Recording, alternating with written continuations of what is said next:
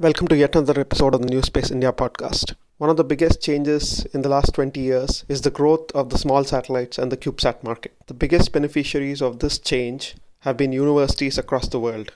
And this is also the case with India, where a satellite mission that traditionally costs hundreds of crores can be done at a fraction of the cost by leveraging these small satellites and CubeSat platforms. A number of universities in India have flown small satellite missions over the last ten years. And there are several challenges that have been faced by these universities, as well as there are several lessons that we believe there are for universities that want to start a CubeSat or a small satellite program.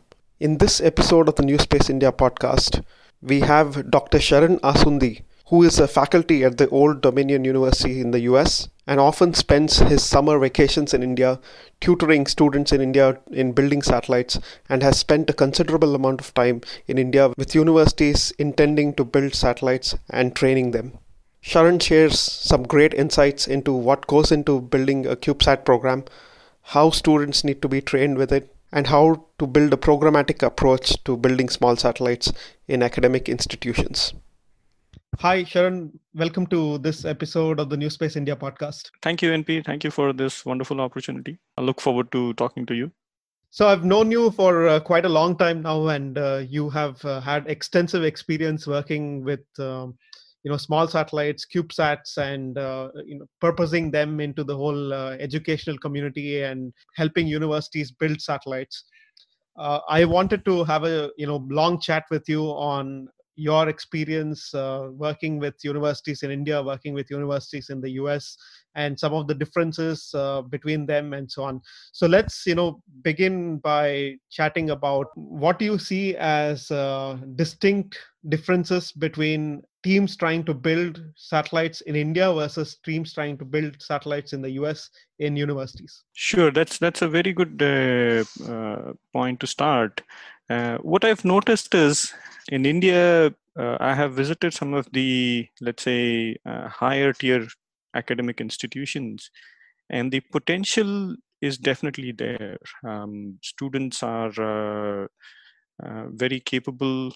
The, they are very eager to learn. They're very eager to do these kind of projects. Compared to U S, I think U S also has some very good uh, students. The difference is, what I would say is, in terms of uh, budget, in terms of opportunities to build and realize a mission, uh, I think U S is better, uh, better suited. There are, as I'm sure you understand, um, and you, you're aware of this, there are launch opportunities which are freely available in the U S. There is uh, launch opportunities out of NASA, which is called the CubeSat Launch Initiative.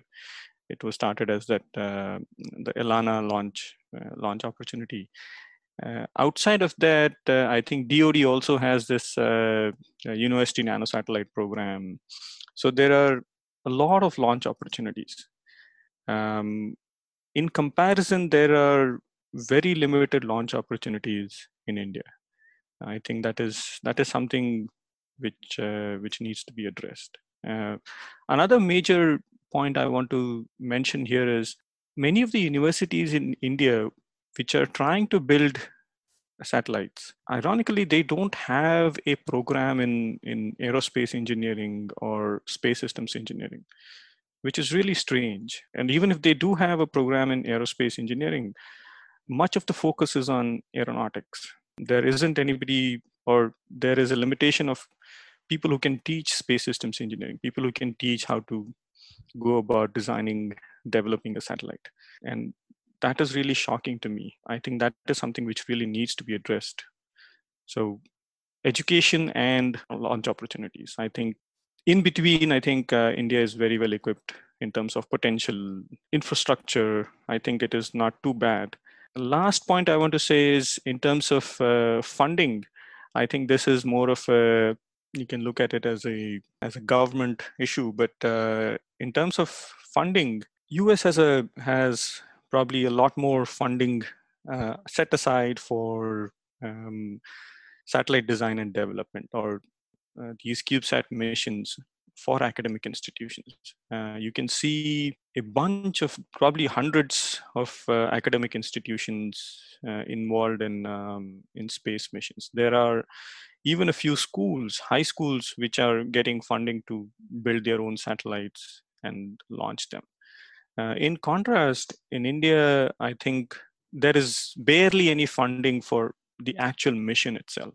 The um, it is either the universities are somehow universities are well equipped in terms of finances. They are they are trying to arrange the funds for to build and launch these satellites. So I think that is another difference in terms of uh, small sats and CubeSats when you compare U S and India. Yeah, I think that's a great uh, beginning. So we may systematically kind of break down all of these into, you know, every different head and, uh, you know, go deeper into all of them. When I look at it from an Indian side is funding, as you said, uh, if you talk about that, uh, the source of funding is normally if you are a government institute, I guess you apply for some government grants, be it uh, D S T or, or some other uh, kind of government sources to get some uh, funding.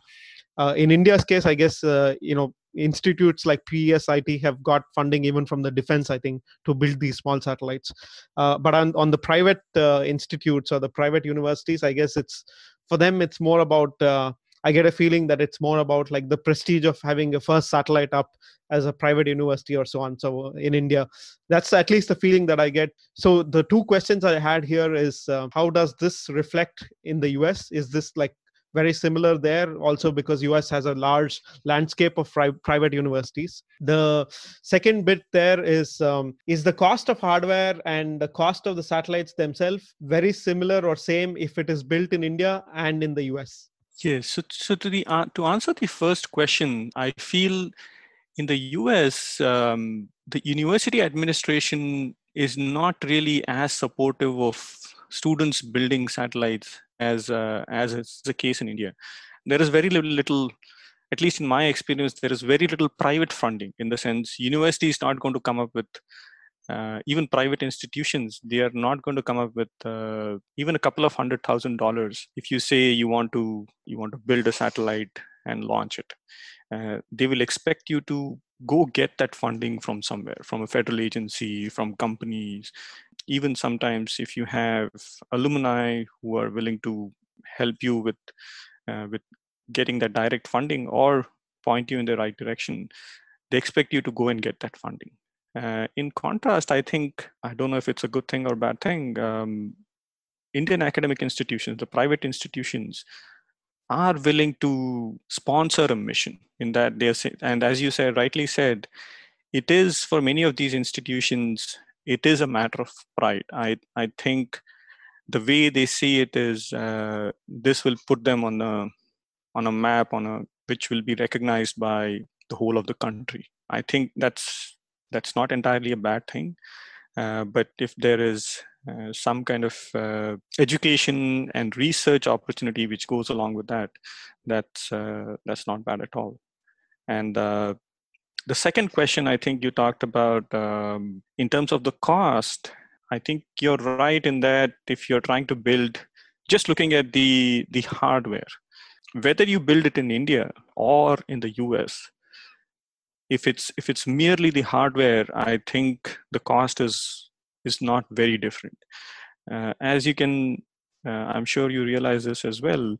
Any academic institution, if it if it's going to build its first, uh, if it's going to build a program, the first couple of missions are going to be expensive. The it's it's I, I don't I personally don't feel it's a good idea to build every uh, design every subsystem and build them for your first mission.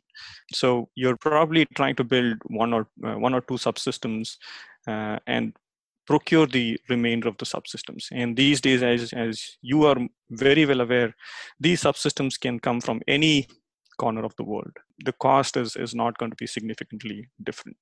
But I think what we have to understand is if, if this becomes, if a university is trying to make it a program, I, I strongly feel that the, the cost of the mission is going to significantly change um, for universities in India compared to the universities in the U S.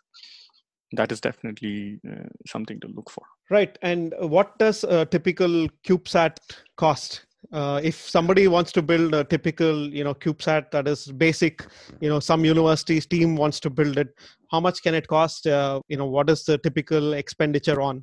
Again, this is a very, as you can understand, this is a very open-ended question. I'll give you some numbers based on my experience, uh, my very recent experience. Uh, we went to a university recently uh, in, in South India, and I have come up with a like a budget for maybe three to three to five years. Let's let's talk about, let's say, the three-year mission plan.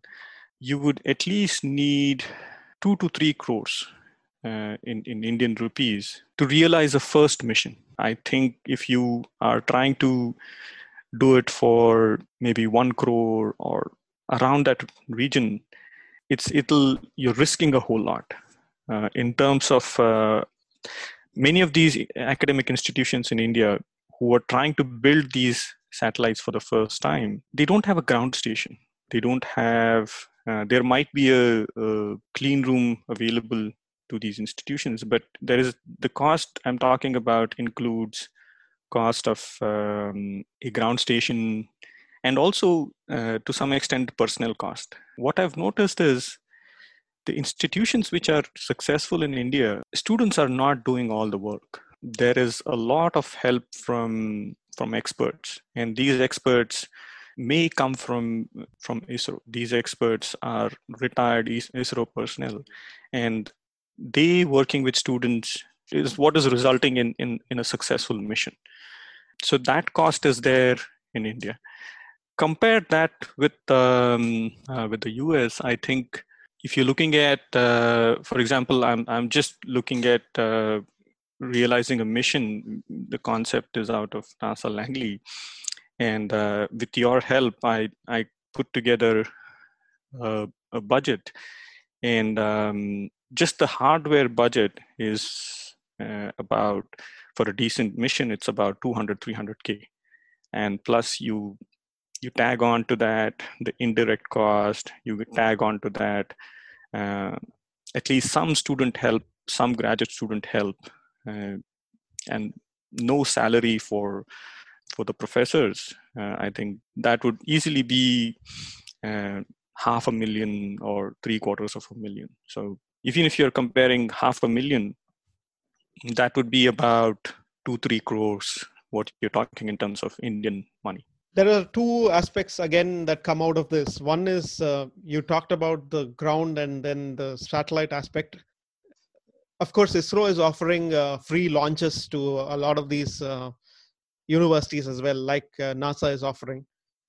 Uh, but then they also come with certain caveats that as to how you could build your satellite and how you could, uh, you know, which payload you would integrate and so on. How does that affect the whole process? Does NASA also have such reviews where you're allowed to build in a certain architecture or not, or you're allowed to fly a certain payload or not, or so on? Yes, yes, that's a very, very good point. I think um, if you remember what does Elana stand, uh, stood for, I think it was education launch of uh, uh, nano satellites.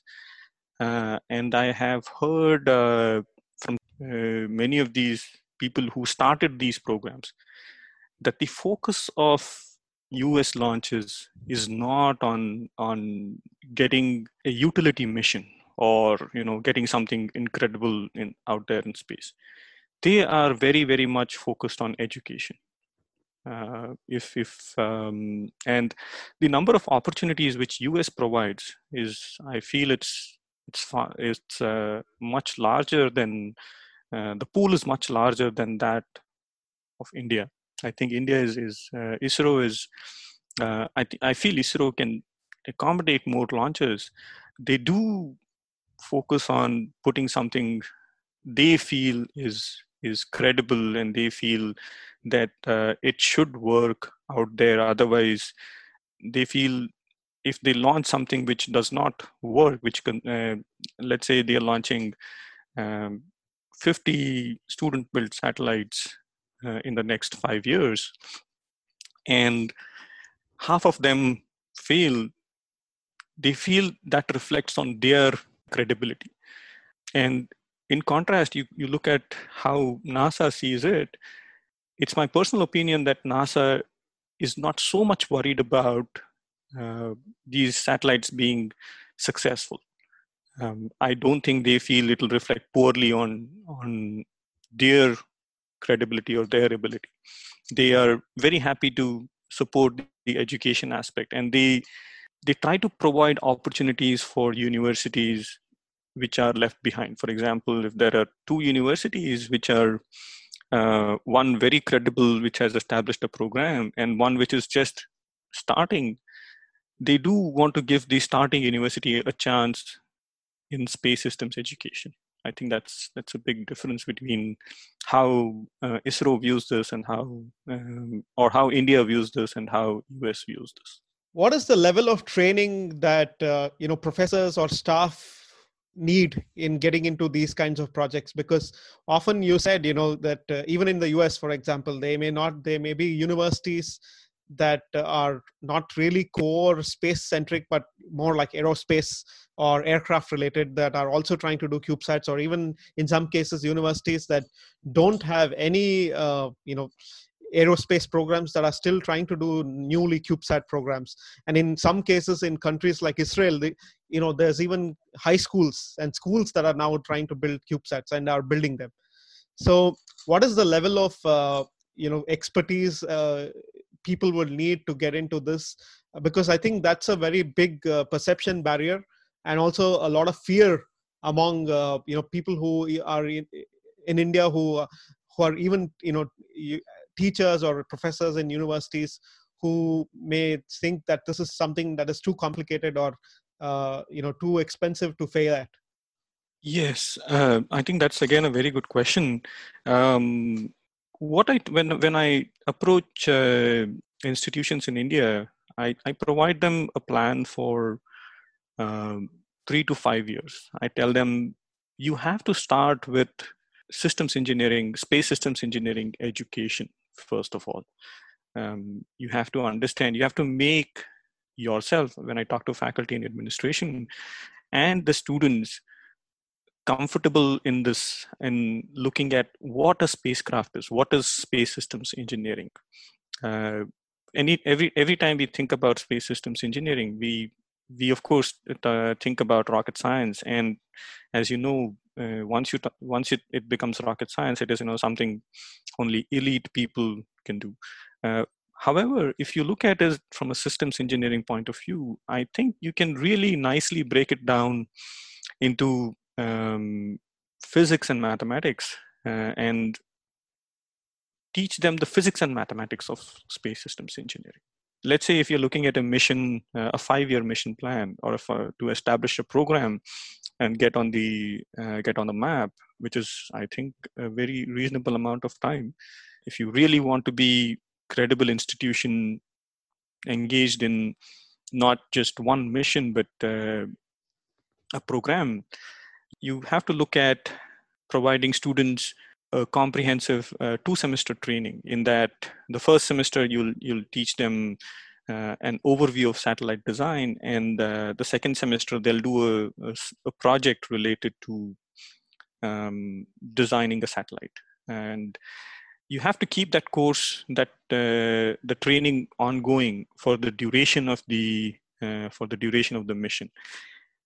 And that is because, you know, in the academic world, students are coming in, students are going, so you have to keep the the workforce stability. Uh, the other important aspect is, what I suggest is, uh, right away invest in, in a ground station. I think if you invest in a ground station, particularly uh, for colleges in, in remote areas, uh, I have gone to some re really good colleges in remote areas, where even with very limited resources, you can, uh, uh, with an amateur uh, radio station, you can track and you can download data for a number of amateur uh, satellites, even student-built satellites. And what this, uh, when you combine space systems engineering training or a course in uh, satellite design with this, uh, with this ground station capability, I think what you'll start uh, learning or start realizing is how these satellites are, are built. You will essentially start understanding the anatomy of a satellite. You'll get into the designer's head. You know, when you look at, when you analyze data, when you look at uh, what kind of data you're downlinking, be it whether mission data or health data, you'll start understanding the design. I think with these two going parallelly, you can take up, uh, you can think about uh, payload, and then uh, design, uh, start looking at the design of the payload in the first uh, year or two. Uh, I, the program will start coming together in a year or two.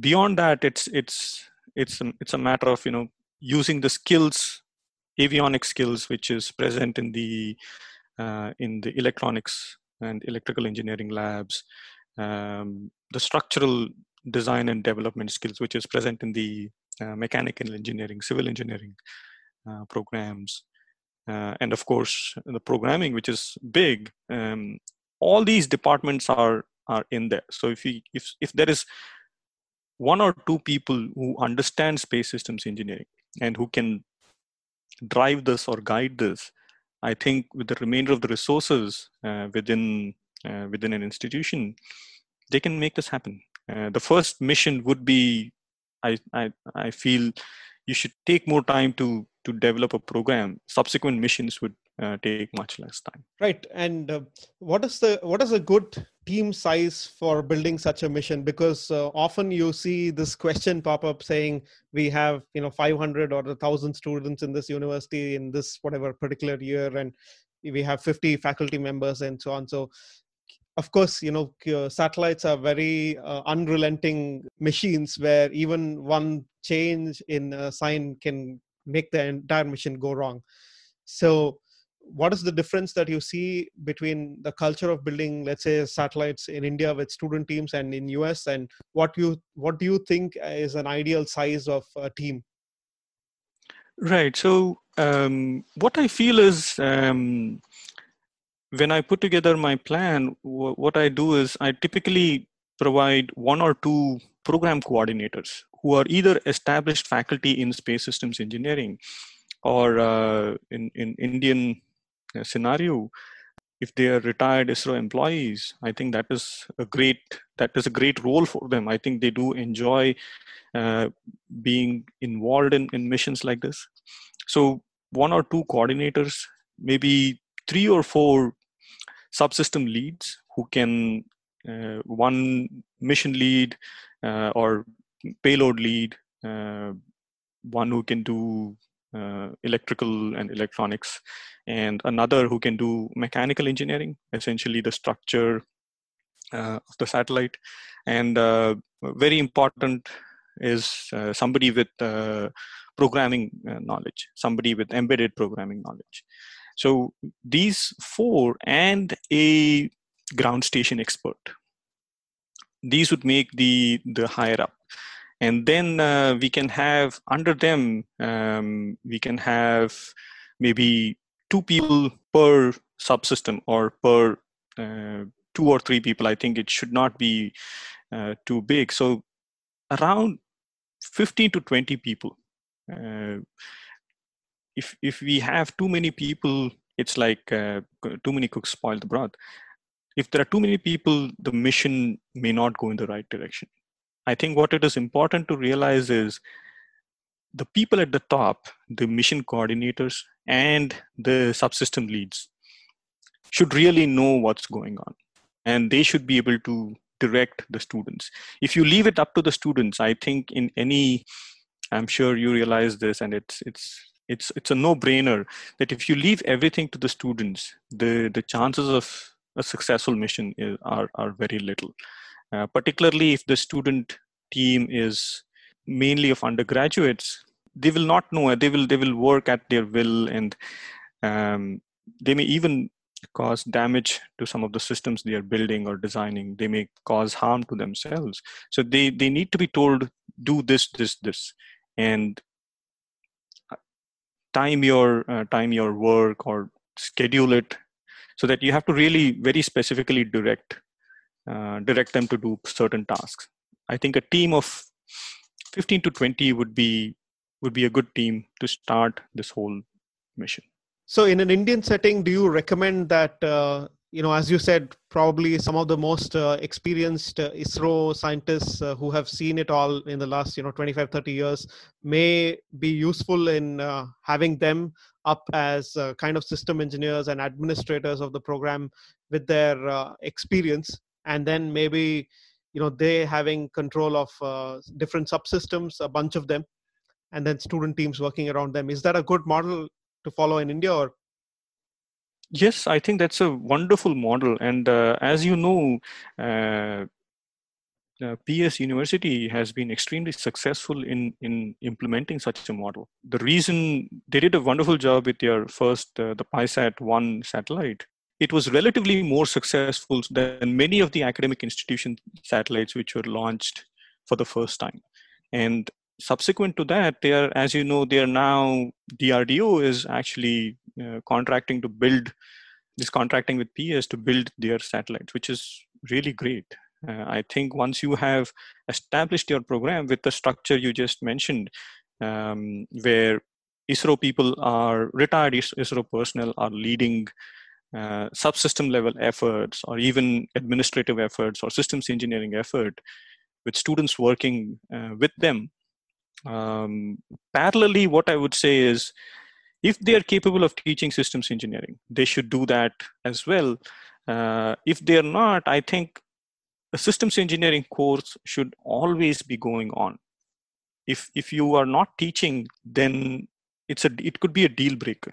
You cannot uh, expect students to um, just listen and learn. I think that teaching is, is, teaching is like training. And that training, because students are coming in, going out, coming in, going out, uh, if the training is not happening on a regular basis, uh, students may come with limited or no training, and then the mission can, can really face the consequences. I thought, you know, one of the interesting perspectives that we can take in this chat is uh, of a student who is just, say, entering the universities and then exiting. Normally that is a four-year life cycle in India's case, where you enter a university and you do four years of engineering and then you get out at the end, at least for the undergraduate level. So in that life cycle, mm-hmm.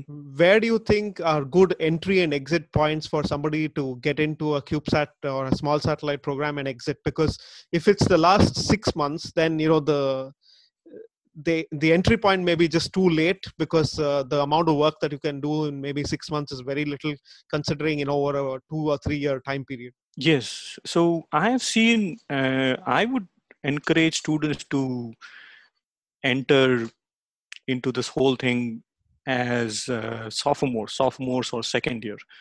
Uh, I, I feel first year they should, they should really focus on, on academics, getting their grade to be stable. Um, but as early as second year, they can start getting into these, uh, into the mission, into, uh, into such a project. And I have practically seen this uh, with students um, who, um, who I mentor at, uh, at P E S University. Um, when they enter as sophomores, they are not very aware of what's happening, or they are not knowledgeable. But they quickly develop a uh, liking for, for what they are doing. And by the time they are, as you said, um, in their final year, they are leading the effort. They are leading a subsystem, and they are very well versed with what's happening. Um, they, are, they understand how the overall mission, um, what is the overall purpose of the mission, how the various subsystems interact. And they are able to, uh, now we have to keep in mind that students only can bring credible students in. It's, it's very difficult to, for faculty to, um, we can go out and recruit graduate students or, you know, research associates or research, research assistants, but to recruit good students, I think um, students are, are best. When, when you have these students working with you for a couple of years, you can tell them, uh, can you bring in students, or they're going to attract uh, credible students. So enter as sophomores, and you can be there until uh, until you're done with your program. I have uh, mentored students who whose final year project has been, uh, and not just one, but several students where their final year project is part of a mission or part of a, uh, is, is a uh, space payload, is a CubeSat payload. And they have uh, gained credibility from that. They get papers published, they have uh, uh, patents, and uh, on, on occasions, they have even gotten awards from the Indian government. Uh, even folks here, they're able to Uh, roll out lots of scholarly outcomes by by engaging early in these in these type of projects. Of course, you know, in a setting like India, you have the university telling students and, you know, professors what to teach and what is to, uh, you know, what is the examination or the subject or the the syllabus of it, and and so many other things that are normally set. And this normally does not include a, a satellite project or a CubeSat, because these are not. A satellite project is not directly a, a foundation fundamental coursework in uh, in physics or something, or at least is not considered to be. Uh, so that's the problem in, in in incentive, right? Because essentially the incentive for somebody to like do a CubeSat project or be involved in a uh, satellite project in India is more so just out of, just to be curious rather than attached to a subject, and that can be a very deep uh, you know, discouragement for somebody doing it as well, right? Because at the end of the day, it's it may not be very well integrated into the grading system or the teaching system, and the outcome and the result out of it does not reflect on somebody's uh, you know, achievements at the end uh, to on on paper. But of course, you know, there's an, an achievement there in terms of gaining a lot of knowledge and uh, being uh, successful as as engineering uh, graduates. So here, I think um, I often. Uh, tell the audience with whom with whom I interact that satellite engineering, space systems engineering, or satellite engineering in particular, is inherently multidisciplinary engineering. We talk about multidisciplinary engineer, engineering right now. Right now, our focus uh, is a lot on multidisciplinary engineering. But uh, if you look at what satellite engineering is, it's a combination of many engineering fields. You get to experience uh, electrical electronics engineering. If you, you get to experience a lot of communication engineering. Um, you get to do some really cool uh, mechanical engineering, structural engineering designs, because when you're talking about uh, satellite engineering in the, or mechanical engineering in the context of satellite engineering, you are of course dealing with earth conditions, but you're, you're trying to design to extreme uh, environment, which is great if you're if you're trying to get a job in in the uh, in the defenses in, in uh, D R D O or uh, Indian Defense. And even programming wise, there is a lot of scope for programming in satellite engineering. When you're actually doing these projects, you may think that it is satellite engineering and it's it may not fit into one of the engineering streams. But what I've noticed is it fits really well. If you, I have seen students who have done some wonders with regards to mechanical engineering, mechanical design, by trying to fit, trying to fit something within, within the constraints of, let's say, the CubeSat uh, specification document. I mean, if you're, if you can do that, the um, imagine the amount of thinking that's going to go into that. And if when it comes out, when it reflects on your resume, I think a sound engineer will not see it as uh, this is satellite engineering, not relevant to uh, mechanical engineering or electrical engineering or computer engineering. They're going to see that, oh, this is uh, satellite engineering. This is precision electrical engineering. This is precision uh, environment, sorry, precision um, communication engineering. And even in terms of physics and mathematics, you're not going to do any more physics and mathematics in any of the field than satellite engineering. You do some really great uh, physics and mathematics. Um, you do, when you do orbit analysis, if you're, if you're able to do that, I mean, I think you're very well, you're very sound in trying to do any kind of analytical dynamics. Uh, you, when you, once you establish perfect uh, orbital mechanics, orbital dynamics, any other mechanics, dynamics, statics, uh, statics, course would be a piece of cake for uh, for you. So uh, in terms of uh, even in terms of um, optical engineering, if you're dealing with the optical payload, the simulations you do can can really give you a lot of lot of experience, uh, sometimes even hands-on experience in uh, in in in optics. So I think satellite engineering is is inherently a multidisciplinary engineering uh, field, and people should see it that way. I ask that because, you know, often I deal with, uh, I mean, a lot of requests coming through LinkedIn or, you know, many other channels in. Uh, Uh, by students, especially from India, on many other things. And sometimes uh, these are bizarre requests because, for example, you know, two weeks ago, we were conducting a webinar on uh, on some space related topic. And some uh, some person reached out to me saying, will I get a certificate for signing up for this Zoom webinar? Right. So yeah.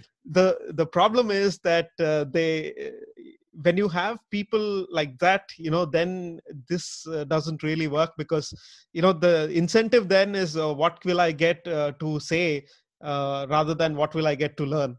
Right, right. Yes, I think that's, that's, I, I, I do, I do see that problem as well. I think uh, even uh, when, I, when we approach academic institutions proposing these, uh, the s small satellite program, the first thing they're going to ask is, uh, What is going? What is the institution going to gain? What what I tell them is, uh, as an academic institution, this is an opportunity to provide the highest education. You are, if you're developing a, a rocket scientist, you don't think that rocket scientist will will fit a mechanical engineer, mechanical engineering job, or an electrical electrical electronics engineering job. The the knowledge or the education that that Just the, the students are going to get, it will translate into jobs and wonderful careers. I, I absolutely agree with you. There are, there are students who ask me this question as well. I mean, what am I going to gain from it? Will I get a job or will I get a certificate? Just enjoy the education. I think the process of learning is, is much more, much more enjoyable than the outcome of it. And It's it's particularly so in when you do uh, satellite engineering or space systems engineering. If you go, if you if you're able to transport yourself from Earth to orbit, I think I, you cannot you you really experience joy when you when you start uh, thinking about or start visualizing uh, orbits and orbital elements and how uh, launches happen. It's It's really amazing, and that process is very, very joyful. Yes, and in a typical, you know, Indian university setting, it's also about uh, the metric is normally jobs, right? You know, how many placements have we made? Uh, where all, which company has recruited uh, all our uh, students, and that's normally, at least, you know, ten years ago, that was the metric that uh, I know of. Uh, but I'm not sure how much of it has changed. And uh, I guess, you know, essentially the point that I wanted to make there is that uh, it's for some of these uh, universities to realize that uh, satellite programs are also such an extreme level of engineering that you could have any company come and recruit your graduates who have performed successful tasks in building such a mission. Yes, absolutely. I think that's very, very true. And I, I would, uh, I'm sure the most of these companies who are recruiting realize that. But if you if you see satellite engineering uh, on somebody's resume, I would highly encourage uh, encourage uh, these companies to look at that particular candidate uh, with uh, with a microscope. I mean, they have done some really incredible work. Uh, and which is which is going to which is related to what you're doing. Um, for example, if you're into satellite engineering, you would you would very nicely fit into, let's say, uh, Qualcomm could come and say, you have done satellite, you've done something in communication engineering, and making communication work in in a satellite world. If you can do that, I mean, ground systems would be. Uh, again, I'm over, maybe I'm over exaggerating, but ground systems would be a piece of cake. Um, so recruit them. I mean, and colleges should also encourage uh, engagement in, in satellite engineering or space systems engineering. So you talked about the entry of uh, students in the second year, and then, you know, they graduating in, in the fourth year and so on. So how, how can a university or an institute plan for a, a satellite mission? Uh, because normally, I guess, in any Indian institute, uh, normally it is one satellite that they plan for. I've never seen anybody say that I am planning a ten satellite, uh, you know, roadmap that is uh, twenty years ahead in time, and we will be doing one satellite every two years. Uh, normally, there are no such elaborate uh, plans uh, that uh, you know typical Indian universities have in in such uh, you know management kind of decisions in building a satellite team. So what are the challenges in having a rolling framework in, in building such missions? Right. I think India should uh, really learn from the U S in that regard. I'm sure you realize that there are many, many universities who have established a very stable um, satellite program, in that uh, small satellite program. They have They are not looking at one and done missions. They are looking at uh, missions after missions, and they want to keep um, uh, keep uh, doing that. I think the way to do that is if you recruit a faculty or if you recruit a retired ISRO personnel uh, and let them lead, maybe a couple of them, let them lead the uh, lead the program. I think you look at something short-term and something long-term. In terms of short-term, you look at uh, systems design, you look at uh, payload design. And I think the turnaround for these different payload designs would be maybe a couple of years, a year or a little more than a year. Um, you can have uh, your graduate students to do their master's thesis their, uh, on these different payloads. So when you do that, I think what you have is you have a kind of preliminary uh, design on your hands.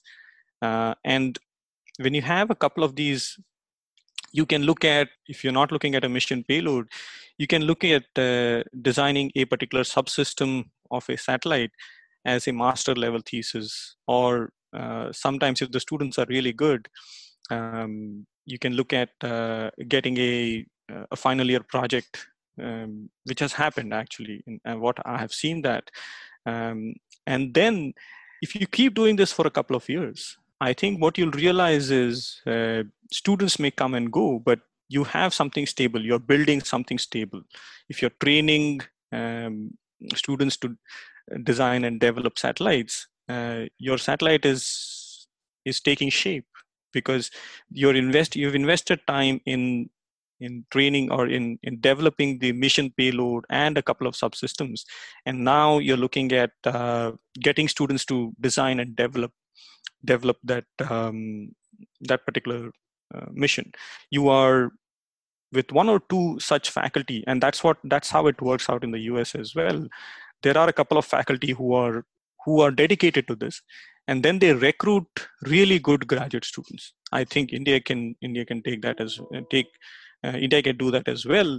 There are some really really good uh, candidates in India. You can recruit either graduate students, or if you like, you can recruit simply research assistants or research associates who strictly do only this. They are not taking any courses or anything.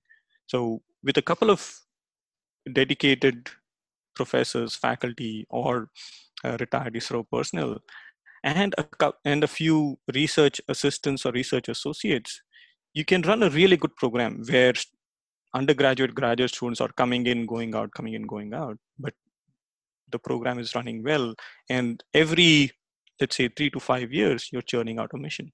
I think that's definitely feasible. Yeah, one of the ideas that uh, I was thinking, you know, while you were talking about this is uh, the importance of uh, kind of integrating academic missions with uh, space agencies' missions, because normally there's a very distinct barrier. The space agency has its own missions, its own payloads, and they consider the academic missions more as them supporting uh, the academia and giving them a flight opportunity rather than uh, anything else, and some bit of consulting and you know uh, advising and giving some facilities for tests. But what would be really interesting to see is uh, if uh, if some of this can be kind of um, used where ISRO can come up with its own payloads, as in it could be some electronics or some pieces of uh, equipment that it wants to test in space, or some uh, new payloads that it wants to engineer which can fit in the CubeSat or the small satellite form factor. It could be some new C O T S solutions or C O T S-based uh, uh, electronics that they want to test in a space environment, and they can be given out to as uh, payloads to universities to to them, integrating them, and then uh, through that learning how to build these subsystems. And ISRO can use that as uh, you know, flight launch opportunities to do uh, in-orbit demonstrations or verification of some of these uh, equipment, right? Yes, yes, absolutely. I think that's a wonderful idea. That's a very, uh, very beautiful idea. Um, and there is there is a lot of potential in, the, in India in, in that regard. I think it, it kind of works. It, it, uh, there's a similar, there is a similar framework uh, in the U S where NASA extensively uh, collaborates with academic institutions to demonstrate uh, certain payloads, to demonstrate science. So ISRO can definitely do that. And I think ISRO should actively take up doing such things. What it should, if it, if it comes up with a, with us, with a payload or with a, uh, with a, with a system which we which they want to make available commercially off the shelf, they should just go to an academic institutions which is established, well established in, in uh, which has, let's say, successfully demonstrated a mission, and say, take this payload, take this money, build the satellite and give it give it to us, and we'll launch it for you. And both the institution and ISRO are going to gain so much out of this. I think ISRO is not going to, it has so much on its plate right now that it, it cannot, it cannot do uh, invest in, uh, in these, um, in testing such systems. I think it has too many uh, missions manifested, uh, too much going on uh, in its, in the, in the organization. There is a lot on plate. So they could, they could use academic institutions' help. And what this is going to do is, over a period of time, these academic institutions are going to be become exception, exceptionally uh, self-reliant, and they're going to say, um, they're going to develop the capabilities. And even when ISRO is not coming up with uh, special systems like this, they can come up with uh, special systems, uh, get funding from ISRO. If ISRO sees that special system as something which is going to benefit uh, the nation, and they can launch it, they can test it, and they can make it uh, uh, useful for uh, the, the entire country. And I, I want to say this, I think in terms of how ISRO sees some of the subsystems and how these, some of these academic institutions see these subsystems, I think there is, there is a significant gap there, because academic institutions are kind of looking at the state of the art, and they are advancing research, advancing the state of the art of the research.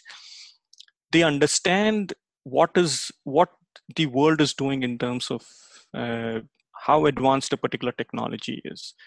I think uh, ISRO, because of its, of its, of the need to be, need to maintain its credibility, it's not going to go too much into exploratory stuff, uh, exploratory uh, systems.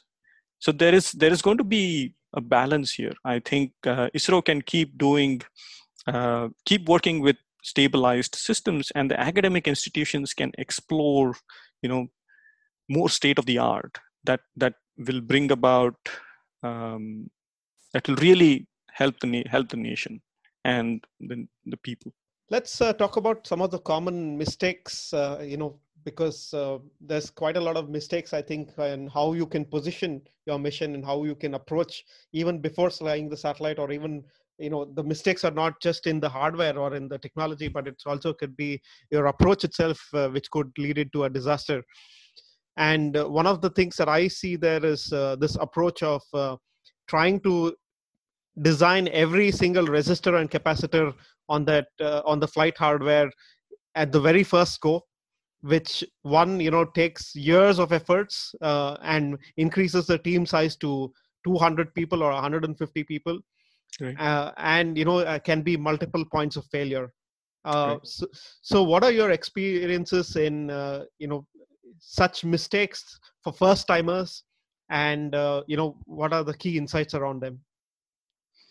Right. So that is a very good point. I think, um, first of all, I would always say, uh, invest in systems engineering, uh, invest in systems engineering training. The second, as you rightly said, the first mission, if you're looking at a first mission, look at it as a stepping stone for a program.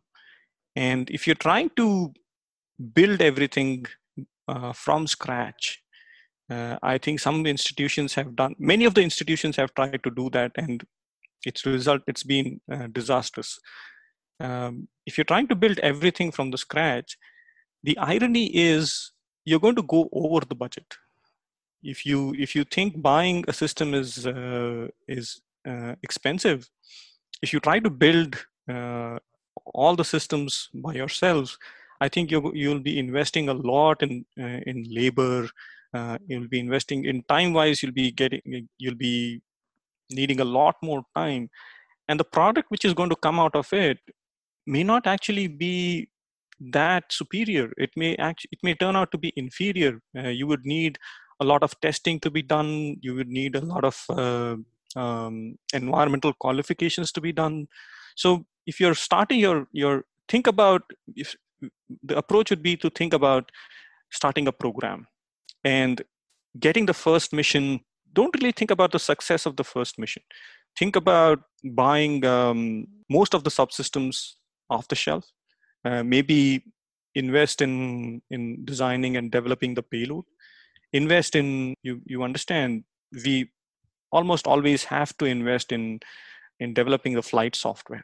I think uh, re, there are, piece, there'll be pieces available in terms of flight software, but uh, more often than not, we have to do that ourselves. And invest in maybe one more subsystem, maybe the structure, design your own structure, which is relatively uh, easy to do. If you do that, there is still a lot of things you will you will need to do. You have we will have to have uh, some kind of ground facility. I think there are organizations which are going to give you, which are going to track your satellite, downlink downlink the data and give it to you. But I feel it's it's worth investing in a ground station. Uh, but yes, don't don't try to build everything from scratch. Of course, you know, every university may not have the budget of two or three crores, uh, you know, or uh, to to invest in such a satellite mission. Mm-hmm. So one of the things that I wanted to ask you is, uh, what can these universities do to do some kind of space projects that are at least ground-based simulators of uh, satellites, or uh, ground-based uh, mock-ups of uh, satellites that would uh, not fly, but essentially would do all the functions of uh, what a normal satellite would do, but uh, you know, do something on the ground, because and, and a camera is very inexpensive, uh, a processor is kind of very inexpensive, a communication system to build it, to mock uh, the same things that a satellite would do is kind of inexpensive on the ground. So are there any tips and tricks to how some of these universities can do these things on the ground uh, and simulate a lot of these things? Yes. So I think uh, you can do a lot of satellite engineering without actually uh, launching a satellite, uh, launching a satellite in orbit. The, the, one, the first big thing would be to, uh, I feel, is to have a ground station. I think with ground station, with a decent enough ground station, and uh, and if it's functional, you can collect a lot of data, you can analyze that data and do satellite engineering. Um, the other uh, things you can do is uh, you can launch uh, high altitude balloons. I think high altitude balloons can do a lot of science, and a lot of very, very good science. Uh, if you It, the, the turnaround is is a few months, and but the outcome is is really credible. You can put together, you can quickly put together a sensor electronics package, and unlike satellites, you don't have to worry about um, you don't have to always worry about downlinking the data. if you can recover some of these high altitude balloons, which are which is perfectly possible, you can simply open the this thing and and get see the data for yourselves. Of course, there are. In fact, I I recently had a call with NASA Wallops.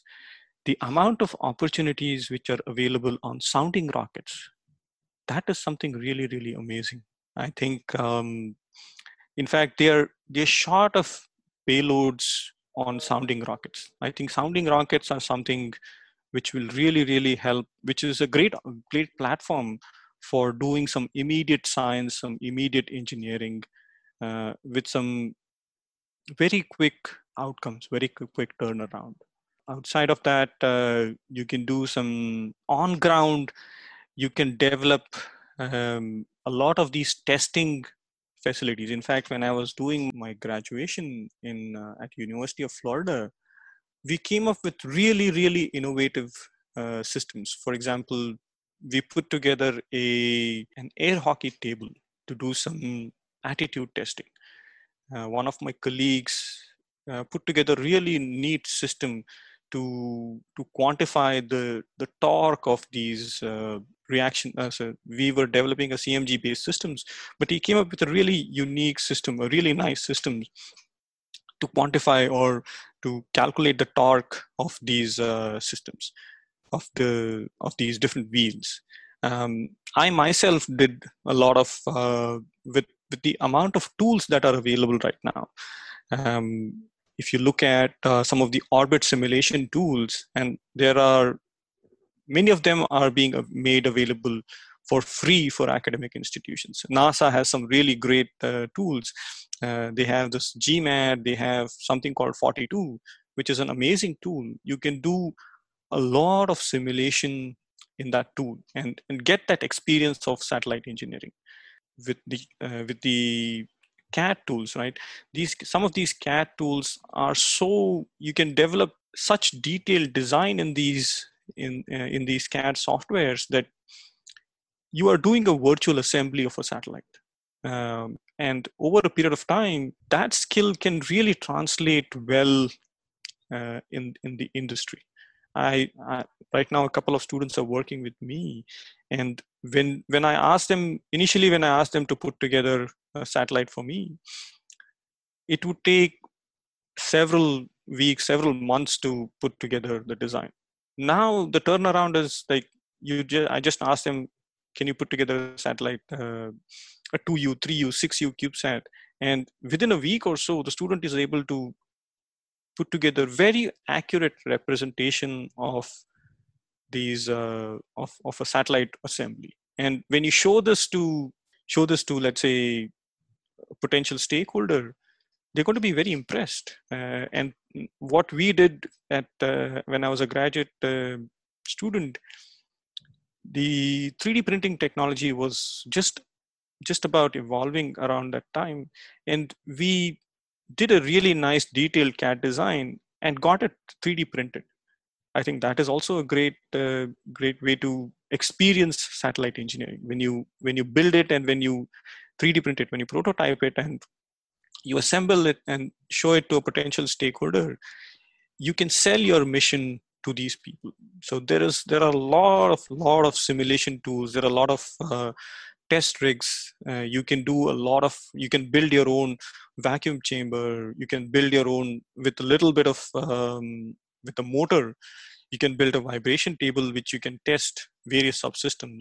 So there is a lot of things you can do on ground without ever launching a satellite. So we've had a quite a long chat, and uh, my kind of final question in closing, I wanted to ask you is, of course, there are students out there who may not have any kind of uh, support around them by any institutions uh, or even interest uh, in, in you know, backing such projects.